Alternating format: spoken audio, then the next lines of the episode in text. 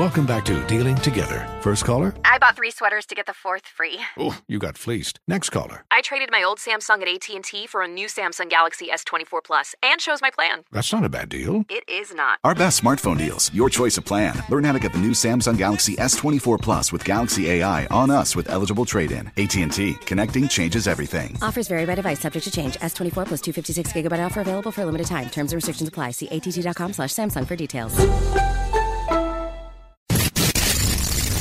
I want you to get up right now and go to the window, open it, and stick your head out and yell, I'm as mad as hell, and I'm not going to take this anymore! And now, Hammer and Nigel go off the rails with Rob Kendall. Noise pollution. My name is Nigel.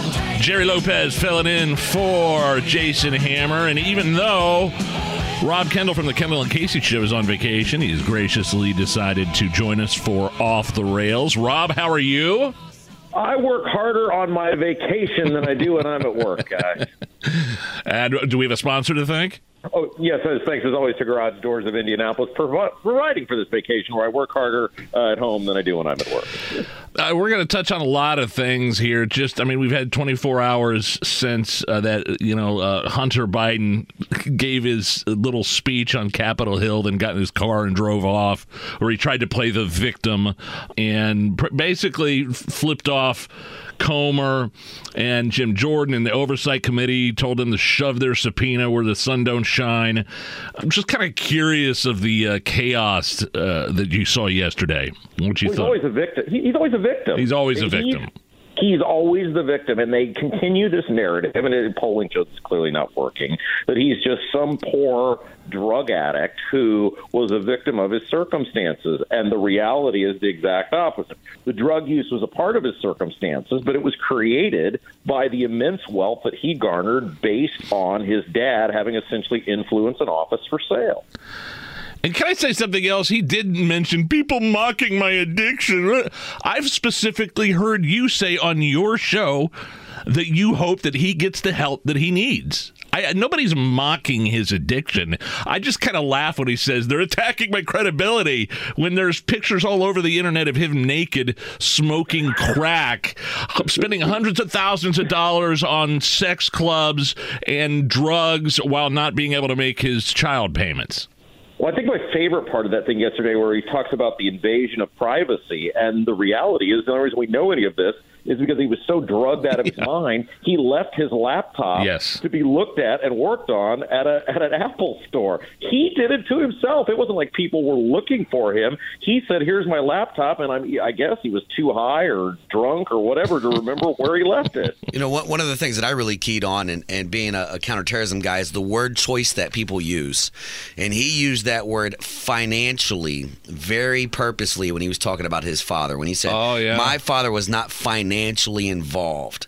And speaking of finances aside, but he used his, his position as leverage to get you all the finances. And I think that's a way he tried to wordsmith that a little bit to try to make it so he wasn't lying necessarily. Well, isn't it interesting that there are people like Mitt Romney who are like, I haven't seen any evidence that to show that Joe Biden has done anything worthy of impeachment. They have checks. They have literal checks to Joe Biden from whether it's from Hunter Biden's firms or from Joe Biden's brother that they've traced the money. And yet, to someone like Mitt Romney, I haven't seen any evidence yet. Well, what evidence would you like to see? It doesn't get any more evidence than a check.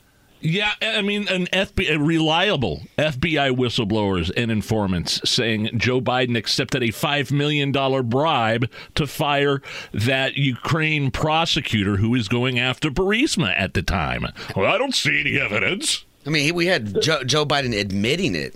Oh, yeah. on- Admitting on it. camera. I told him we need to get a new prosecutor. Then. Yep. If it's going to be a problem, we're going to hold payments till we get a new prosecutor. I mean, he said it.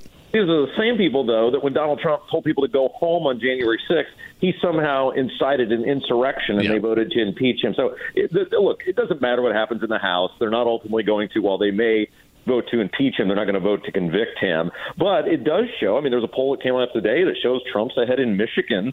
And so I think it's done damage on Biden that people have seen. Look, this is an old, feeble, feeble-minded guy who is totally corrupt.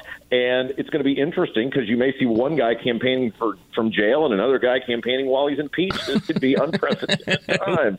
We are going off the rails with Rob Kendall just a day before uh, Ukraine President Zelensky was in capital uh, in Washington D.C. with his hand out asking for money. Ultimately, he mostly went home empty-handed, and Joe Biden tried to blame this all on the Republicans. They blaming the Republicans for caring about our border before Ukraine's border because what they want to do is they want to tie uh, funding for our border to funding from Ukraine. And if you were for that, you were criticized for that. Uh, you two, you, Nigel, and Spanglish were total ladies' men in high school. So I know you didn't have this issue, but for our, our audience, uh, they may have chased after a girl in high school and were just they couldn't even explain it, right? Like you're chasing after this girl and you can't even explain it. And in your mind, she's just the greatest thing ever. And then you get into college and you realize, oh my gosh, there's so many other hot girls uh, at, at my college. This girl, what was I doing? Why was I so enamored with her? That's where Ukraine is now with the American people. The new hot girl, the new college hot girl, is Israel. It's the cause du jour. That's what we do in this country. We move from one cause du jour to the next, and now we look at Ukraine and go, why were we so enamored with her? She wasn't that hot to begin with. So what what happens next with Ukraine and our and our money? Because we, we can't just stop giving them money, right? We're still involved in this proxy war. Oh, don't threaten me with a good time, Spanglish. I'm on the I'm on the side of hold the bucks. If we can't defend Well- our own if we can't defend our own border, how can we defend anybody else's? Well, the Republicans always cave, and they're talking a tough game right now about withholding the aid until they get the border security. But we know how this song and dance goes. Look, Mitch McConnell and Todd Young said last year when they approved that massive spending deal at the end of the year to chop the legs off the new Congress that Ukraine is the most important thing. That it's far more important than border security or or you know energy independence or anything. I mean, Mitch McConnell's direct words were funding Ukraine was the most important thing to Senate Republicans. There's not any really new people in there that you would say, wow, the tide has really shifted. So they'll give in eventually, and the Democrats know this. And so we'll go through this song and dance, and ultimately you'll get no border security, and you'll get Zelensky and the look. I'm not going to use the word money laundering operation, but I don't know what word I should use. His, I guess, money laundering operation will be fully funded. And, and correct me if I'm wrong. The left looked at uh, at us like we were crazy when, when Donald Trump said he wanted 10 billion to secure the border. I don't even think it was 10. I think it was like five. And we've Yeah. given a, a hundred billion to, to to Zelensky. Well, this is why people who are paying attention get so frustrated because, on one hand, there's no money supposedly to secure the border to do basic things that will make our country a much more secure, safe place. But yet, when it comes to funding people, countries that are totally corrupt, that have no history of being our friend or being a reliable ally, we just throw money at them like it like it's going out of style. And the average person who's paying attention looks at this and says, "My politicians don't care about me at all." Hey, one more thing. Um, we're going to get a break here and bring you back, but I did want to ask you your thoughts on failed House Speaker Kevin McCarthy. Um, not only announcing that he's leaving uh, his position as a congressman uh, at the end of his term, but he uh, endorsing Donald Trump and actually saying that he would wouldn't mind a, a position is in his administration if Trump were elected. And I'm like, boy, if you really wanted to drain the swamp, I'm not sure Kevin McCarthy was the guy to bring into your circle. What did you think about that? Well, it doesn't have quite the ring as failed former Surgeon General Jerome Adams, but anytime you put the word "failed" in front of somebody that was a politician, it just it just makes it a little more. Look, this guy, it's it's like an airport, right? You don't need to announce your departure; just go. But the fact is, he quit on his constituents in the middle of the Yeah. session. He's he didn't even serve out his term, and it shows you who these people are. It's not about serving the public. It's not about serving the taxpayer. It's about it's about self service. It's like the old Swifty gas station. It's self service. Well, it's happened. It's happened here in Indiana, right? Of course, you've got professional office hopper Erin Houchin, who literally quit in the middle of session to go run for Congress. She quit on her constituents, but they get rewarded. These people, it's hard to blame them when you have no regard for other people. You have no internal check and balance when we, the voters, keep rewarding these people. Tera Klutz just did it as the state comptroller. This happens on the national level. It happens at a local level, and we, the, we, the people, just keep voting in many cases red no matter what, and we keep rewarding this bad behavior. I mean, some people bring up Ron DeSantis in the same vein, right? Like, uh, voted for governor, and within a, a year and a half, he's like, "No, I'm, I'm now on a three-year campaign trail." Yeah, But at least he didn't quit. I mean, at least Yeah. at least he didn't quit. I mean, Erin, somebody like Erin Houchin, there's nothing more gross than what she did. She's a sitting state senator, and in the middle of session goes, "Yeah, this is kind of taking up my time to campaign for Congress, so uh, I'm out." She she didn't even wait until the end of the session. But again, if you're a, you know somebody who only cares about yourself and the people are going to reward you for that, she's now a member of Congress, so I guess good on her. Had Abdul on earlier, asked him what he thought he, what the biggest story in Indiana over the past year has been, and he said the recent changing of uh, the election laws here in the state. Care to comment on that? Uh, he's probably right. Uh, John Rust deserves a whole lot of credit for using his own money. Now, look, he's not running a soup kitchen; he's trying to become a senator. No, so what was it, what was the original law? Just real quick. That you had to have voted in two previous primaries of the party in which you're wanting to run in order to run for that party, or you could get, if they liked you, the parties liked you, a county chairman to sign off and say it doesn't matter that you didn't follow the rules, you can do whatever you want. The John Rust lawsuit that was just decided, a judge in Marion County threw that out. Uh, it's currently in front of the Supreme Court. Uh, terrible Attorney General Todd Rokita appealing that lawsuit. By the way, if you want to lose a case, put Todd Rokita on it because he is darn Oh, good boy. at being unsuccessful.